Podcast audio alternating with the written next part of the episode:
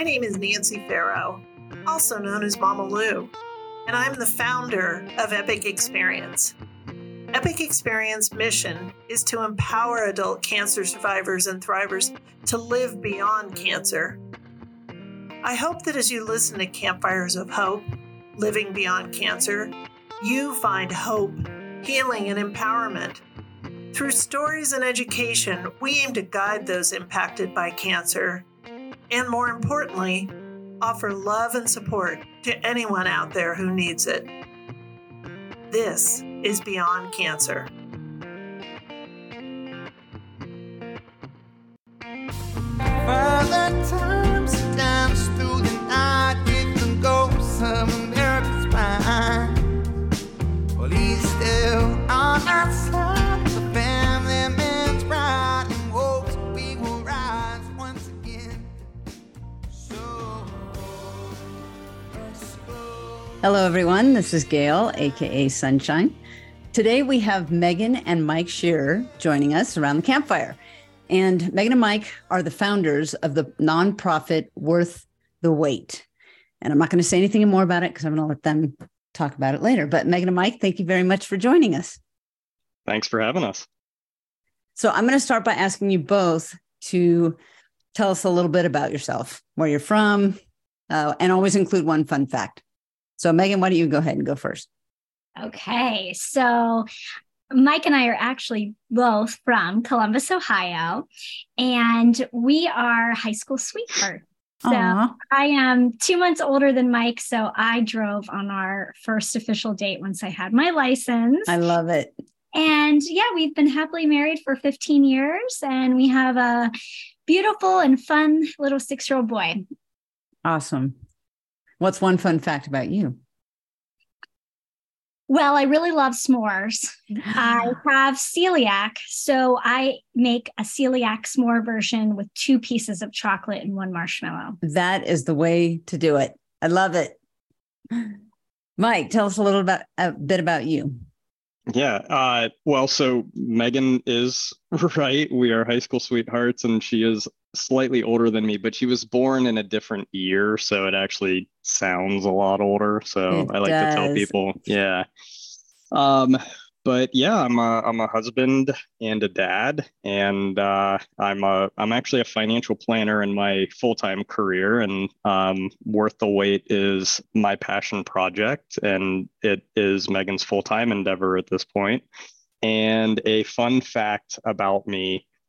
Uh, I'm really, really short. I'm five foot six. Are you? I am. I'm very short.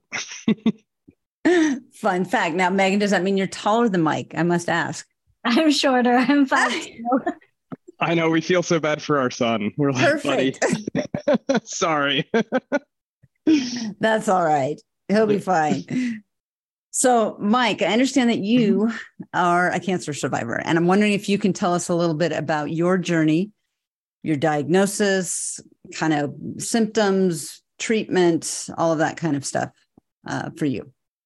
Yeah. Um, so I I was diagnosed with testicular cancer at age twenty-six. Um, as far as symptoms go, it, you know, I had kind of strange symptoms. Um, I had noticed a, you know, I had a hard testicle basically, and mm. it didn't feel like a lump or anything like that. It was just one of them was harder than the other, and I noticed it. Really a good five to six months before I actually did anything, thinking, you know, it would just go away. And then right. it actually changed a little. So like, then I got pain in like my pec muscles, and um, wow, I just was feeling really weird. So I, I Googled my symptoms, and the first thing that came up were it was testicular cancer. Um, really? For, for yeah. pec pain. So yeah, because I, my, it, it's a, it, so it's a germ cell tumor. And my tumor was releasing pregnancy hormones into my body. So H C G. And wow. that was causing my chest to hurt because it was like I was preparing to be a nursing mother. That's, so, fa- I mean, I shouldn't maybe fascinating. Yeah, it's no, not the no, right word, but th- I've never heard that. Yeah, it It is. It's uh, they'll like some people will say, men will kind of make a joke and they'll say, if I had taken a pregnancy test, it would have been positive. And Um, I don't think I had enough H C G at that point, but I definitely had enough t- for the doctors to say, you have cancer. So, wow. yeah. So Megan, you know, really talked me into going to see a doctor. Um, once we did that, it was pretty quick, ultrasound, yeah. then, you know, meeting with an oncologist, confirming a diagnosis and having surgery scheduled within about a week. Oh, wow. Um, and then following surgery, I, we kept testing tumor markers just to see what would happen. Um, my tumor markers went up at one point and they were kind of saying, okay, it's time for chemo, but then we want to test them one more time. Um, and then they mm-hmm. went back down. So hmm. at that point, we didn't want to do any further treatment. I could have, I could have done R P L N D surgery. Um, didn't want to do that. So we just did surveillance. Yeah. And then it was almost a year to the day that I um, had a recurrence. So, oh, wow. Yeah, so it was found in my lymph nodes, um, and it chemo started less than a week after that. So I had three rounds of B E P chemo, and uh, that ended in August of twenty twelve, and I have been cancer-free ever since. That's awesome. I'm curious with the reoccurrence, was that just a regular like checkup that they found it, or were you having symptoms? Yeah, so it it. Unbeknownst to me, my tumor markers were going up, um, but it was so slight that nothing was flagged, basically. Right. And then when we found the recurrence, we actually found it on a C T scan during mm-hmm. one of my regular surveillance checkups. And after finding it, they they kind of said, well, your tumor markers have slightly been going up, but it wasn't high enough to flag anything. But now that we see it on the C T scan, I think I had three lymph nodes that were um, mm-hmm. enlarged. And yeah. luckily, it wasn't in my lungs because that would have added a round of chemo. Yeah. But yeah, so chemo was was no joke. It was no fun. Um, mm. And, you know, Megan was my full-time caregiver and she was amazing. And she's really the only reason I think that, you know, not only did I go see a doctor, but then I actually got through chemo successfully. And frankly, she's a big reason uh, as to why we started Worth the Wait and where we are right, right now. Yeah. So you were twenty-six. Were you guys already married at that point? We were. We had been married for three years. We got married at right after a year after college at twenty-three. Okay. And like, I mean, you're still young, right? I mean, I know testicular cancer is a young guy's yep. disease, but still, how did that affect both of you? Um, mentally, emotionally? I mean, what was the impact? It was really hard for me to watch Mike go through it because I just felt so powerless. Yeah. You know, I kind of picked a, a task that I wanted to take off of his chest. Um, I worked in insurance marketing at the time. So I said, I understand insurance in and out. Let me handle your prior authorizations. Let me be in charge of reviewing the bills, making sure they're correct. So I found a, you know, a, a way to make myself feel like part of the process. Yeah.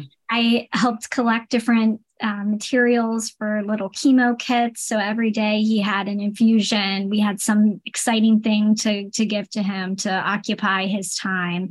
Um, but again, it was just really hard um, knowing that I really couldn't do any more than that for Mike. Yeah, definitely.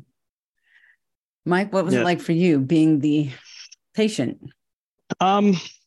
So it's it's kind of weird. People are surprised when I say this, but I I had a feeling basically my whole life that I was going to get cancer. And the reason really? being, yeah, I've been around cancer my entire life. So my dad was first diagnosed in nineteen ninety-four. And then he, so my dad's actually had three different types of cancers uh, throughout his life, and he's doing fine. Um, wow. But you know, I I was with him on all of those um, journeys. And and not only that, but then my grandfather was diagnosed, I want to say in ninety-six, and they lived with us while he was treated. Oh, um, wow. So my dad, grandfather, and I were all treated at the same um, cancer hospital. Uh, so, you know, it obviously it was a shock that it happened so young. Um, I I thought I was emotionally prepared for it. So I just kind of put my head down and tried to power through it the best I could. I actually worked full time when I wasn't getting chemo. There was actually one time where I know Megan called my boss and said, hey, send him home because he shouldn't be there. And thankfully they walked in and said, why don't you go home? But, you know, I, I think the emotional toll was really discovered after mm-hmm. I was all finished with chemo. I, you know, I started having panic attacks and mm-hmm. uh, a ton of anxiety, really a, almost a year after chemo wow. finished, twenty thirteen. And it was, it was pretty scary. Uh, and, and again, Megan came through and made me do the right thing. And we, I saw a counselor and, yeah. you know, unpacked it, and, and it's been fine since then. But I didn't realize that, you know, P T S D essentially was a thing, and I was going through it pretty severely. Oh, for sure. Obviously, it seems like, or I shouldn't say obviously, would you say that having gone through counseling, talking about it, unpacking it, ultimately led you to be in the place where you could found Worth the Wait? In other words, had you not gone through that, do you think you would have been in the place to yeah. start this? That's actually, that's a great question. And yes, because what we didn't necessarily anticipate when we started Worth the Wait is that, you know, we were going to be put back into the cancer situation, for, yeah. for lack of a better term. And, you know, I remember looking at Megan at one point and saying, wow, it's really good that, number one, I'm ten years out from this. Mm-hmm. Um, but number two, that we, we, you know, I talked to someone and I kind of worked through all those things, because I'm, I feel a lot of times that I'm right back there, yeah. uh, you know? Um, so I understand now, and cancer helped me understand that there's, you know, life's pretty uncertain. Mm-hmm. And I think most survivors are pretty good at dealing with the uncertainty of life, because you're forced to recognize that it's a, it's a fact. And, you know, you have to listen to the experts around you and do what you can, but ultimately you don't control the outcome necessarily. Mm-hmm. Um, you know, the only certainties are that time is our scarcest resource and we're going to run out of it at some point.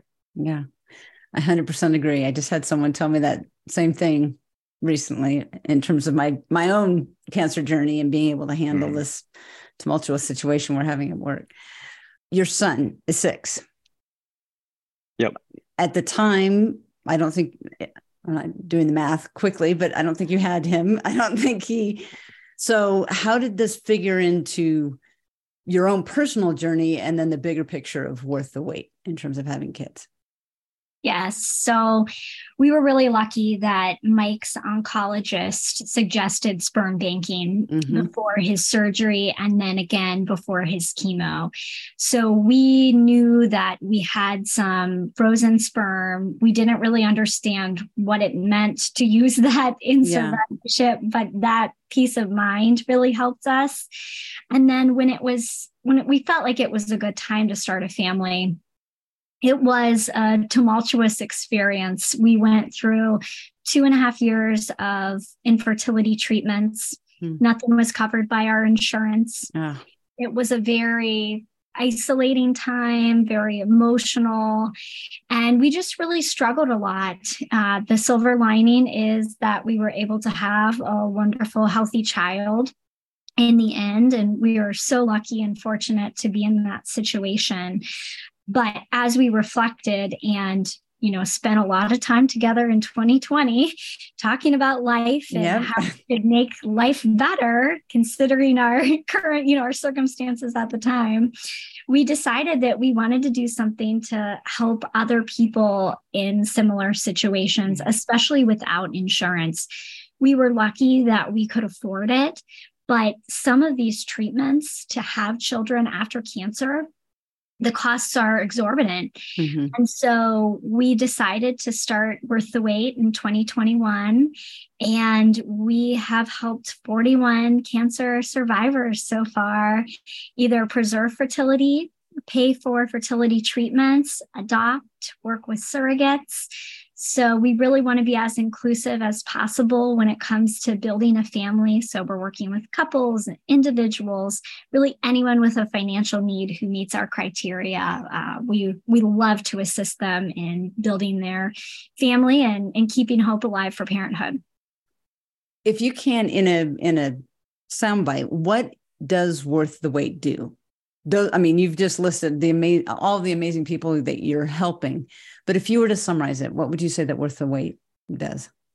So I would, we, we provide financial assistance for cancer survivors who are looking to preserve fertility before treatment or go through fertility treatments following treatment. And, and the fertility treatments, you know, it's adoption, surrogacy, embryo donation. You know, we really kind of run the gamut. We, we, we want to listen to what people want to do, because everyone's mm-hmm. situation is unique, and and people can't always do the same thing. And, you know, we want to go right alongside them on that journey and and help them out and make sure that the finances aren't a barrier to what could otherwise be a miracle. That if someone didn't have to worry about money, obviously they would right. attempt it, right? If they wanted to right. be parents. So that's what, that's what we strive to do. Worth the Wait. So that's a lot wordier than you asked. But no, that's perfect. So you're providing the finances. Do you also help, you know, somebody comes to you for wanting to do surrogacy. That's a lot different than doing adoption or than doing,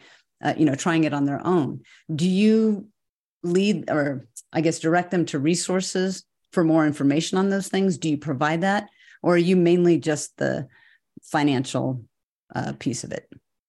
So informally, we provide that. We've really been working to form a lot of great relationships with uh, different agencies and clinics that you would need to start a family and survivorship.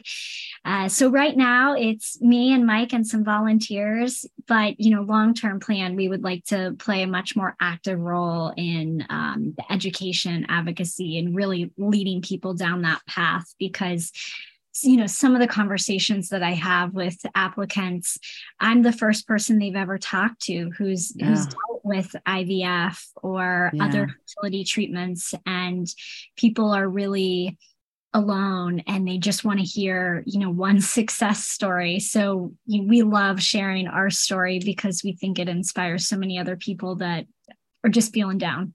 Yeah, oh, for sure. I mean, what a horrible situation that you all went through, and yet you have your son, but what blessing has come out of it for others, because you can not only provide the finances, but someone who really has been there and understands. I mean, that's, that's huge. Yeah. Can you share any success stories? I mean, I know you may not be able to share names, but I'm curious if you have yeah. any in any of those realms, whether it's adoption or surrogacy or any of those. So actually, when we set this all up, we we really kind of just said, okay, let's help one couple and see where it goes from there. And so our very first grant, we we paid off adoption costs for awesome. a couple, and yeah, they had, you know, were able to go fly out uh, and pick up their baby. And that's so that, amazing. that yeah, so our very first grant was pretty pretty cool. Since then, I'll actually let Megan talk about the other um, the other success stories we have. We do have a few. Yeah, we have one other couple. Uh, the wife is a breast cancer survivor, and they are expecting a child through adoption this awesome. fall, which is really amazing. Uh, we have another couple who is expecting through reciprocal I V F. So they mm. are a same-sex couple, and they created an embryo with a donor, and then the partner is carrying the baby. Wow. So we've we've just learned of all these amazing and inclusive ways that families can be built. It's amazing. And you said you've, you've helped how many? forty-one? Mm-hmm. Yep. Yep. That's in yeah, twenty-one awesome. different states. So it's been really interesting to see just the geographic reach. We actually just awarded a grant to a survivor in Alaska. Awesome. That is amazing. What would you tell someone who is a cancer survivor, is hoping to start a family and maybe experiencing fertility challenges? What options are out there? What resources? Where would you start? You know, I, so hopefully the, one of the best places to start is their, if they're going to a comprehensive cancer center right there. And, and frankly, change can happen with them too. So if they are going to a comprehensive cancer center that might not have a robust reproductive uh, or onco-fertility program, you know, they can say, hey, listen, uh, we need this. Um, and that's what we're kind of trying to work on with mm. some places right now. But there's there's resources like Worth the Wait, and there's some other organizations um, like Livestrong can provide um, vouchers for medications. So there's other resources out there, but I, I think, you know, we get a lot of referrals from social workers um, and nurse navigators at, at cancer centers. And that's a really great place to start, because uh, I tell everyone, my, my oncologist said, go preserve your fertility. Mm-hmm. But my oncologist said that after giving me this basically three-page list of the potential side effects of chemo, how it could give me other cancers, how I could die from chemo. And then I had to sign papers, right? Mm-hmm. To, okay, we're going to start yeah. this treatment. So when they say, hey, preserve your fertility or, you know, whatever, after that, uh, that's, you're not even listening. Mm-mm.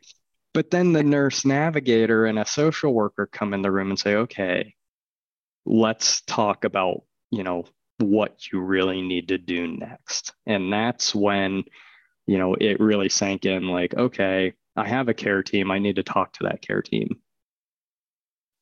Yeah. It's almost like you need to, all of the overwhelming side effects, it, you need to leave that room and go, or at least leave that person and talk to this other person, because you yeah. just, your brain just like freezes, I think. Yeah. I think a, a social worker is a great place to start. If you're already working with yeah. a fertility clinic, make sure that you really like your physician. Mm. Um, Mike and I went through two different clinics, just finding somebody that we felt was listening to us. So that's really critical. If you're exploring adoption, you know, talk to a lot of different adoption agencies and see what feels right and see how many cancer survivors they're working with, because it's a different process. It can be a different process. Mm-hmm. Um, and then also one thing that not a lot of people are talking about, and we're, we're hoping to do more education around this, but embryo Um, donation is an amazing way. Mm. And it sometimes can be cheaper than adoption, um, depending on if you can carry the child or if you need a surrogate. Um, but yes, essentially, what is that? Can yes, you, yeah, sure. So um, people who are going through I V F create embryos. So a sperm and an egg are fertilized. And sometimes you have a lot of success and you have a lot of extra embryos left over and your family feels complete. You can actually donate those to a wow. clinic, or there's some other groups that are popping up that can help facilitate, you know, using, letting another family carry that embryo. Hopefully it becomes a child, and there's a genetic connection between siblings that are raised by different families, but it's a really beautiful thing. And mm. uh, something that we've been learning a lot more about. Um, but a, a great way if you are not able, or if you don't want to have a biological connection to a child. Wow. I did not know that. I'm learning a bunch today. Um, I would imagine that there was a big emotional, mental toll with doing the fertility work, because you, you said it took how long for you two? Two and a half years to get pregnant. Yeah, I would imagine that is emotionally, mentally hard. What have you guys learned that you might offer to someone who's going through this, in and on the emotional and mental level? Um, what skills did you learn? What coping mechanisms? How did you work together? What can you share? You know, we really just leaned on one another, and mm-hmm. it, it's, we went through the whole gamut of emotions, from being really excited every time we were going through a treatment, um, to being pretty devastated every time yeah. it didn't work. And then it just, after doing that so many times, it just did start to feel a little hopeless. Yeah, uh, but yeah, and we, we had actually, we used all of my banked sperm on two unsuccessful attempts, and we didn't have anything after that. And we decided to do one more I U I at that point. And I, even the doctor who was doing it said, hey, this is likely not going to work because your, your sperm sample was not very good. And it worked. Wow. So you, you know, you don't, you don't know how these things work. And I think if you just lean on one another and understand eventually we will be parents. We're not necessarily sure of the avenue that we're going to take to do that. We started looking at adoption at that point, but there is a way to do this. So let's just see what happens, and let's talk about our feelings, and let's let's be angry, but yeah. let's also laugh, and let's also understand that, you know, hey, we're here trying to do this because I survived cancer, exactly. right? Yep. And so, you know, this is, we still have a pretty awesome opportunity, but yeah, the the waiting is is it's really difficult. It yeah. tested our patience for sure. And I think that was one thing that was really helpful for me in particular, since I was the one taking on the brunt of the, the treatment and doing the injections and all of that, uh, finding somebody else who was in a similar situation and being able to talk and really have somebody who truly understood what I was going through was invaluable. And where did you find someone like that? That's actually an excellent point. So friends, family yeah. introduced me. Um, once you kind of tell people what you're going through, everybody today seems to know somebody who has yeah. either done it or is doing it. And so that was a, a huge uh, game changer for me. Oh, I bet. Is there anything else that you would share with someone who's at any place on the journey, either newly diagnosed, ready to start talking about having kids, trying and not succeeding right now? Is there anything you would share with someone listening that I haven't asked you about? You know, I, I really think that I would just say, it, you're not alone. It, it feels so isolating, and, but you're, you're not alone. And it's really helpful when you're ready to talk about it with, mm-hmm. with, other folks, even though, you know, they're not necessarily going through or didn't go through the same thing, but they went, went through something similar. Yeah. Uh, there's a, an amazing power in community. And I think the community, especially in the adolescent and young adult survivor, uh, you know, area is just unbelievable. You do have to seek it out though. Yeah. Since starting our charity, I've learned of so many wonderful nonprofits, and there are support groups out there that you don't even have to leave your home to participate in. Um, so I would say, don't do this alone. Reach out, um, even if it's just to us, and you know we can be a, a um, encourager. Um, don't do it alone. Definitely.